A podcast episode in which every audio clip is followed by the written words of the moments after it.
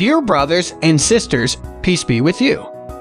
Today's devotional scripture is taken from Micah chapter 7, verse 18 to 20. Who is a God like you, who pardons sin and forgives the transgression of the remnant of his inheritance?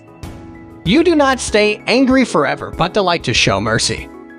You will again have compassion on us. You will tread our sins underfoot and hurl all our iniquities into the depths of the sea. You will be faithful to Jacob and show love to Abraham, as you pledged on oath to our ancestors in days long ago. Now, let us have a quick prayer. Lord, may the words of our mouths and the thoughts of our hearts be pleasing to you this day. You are our rock and redeemer. Amen.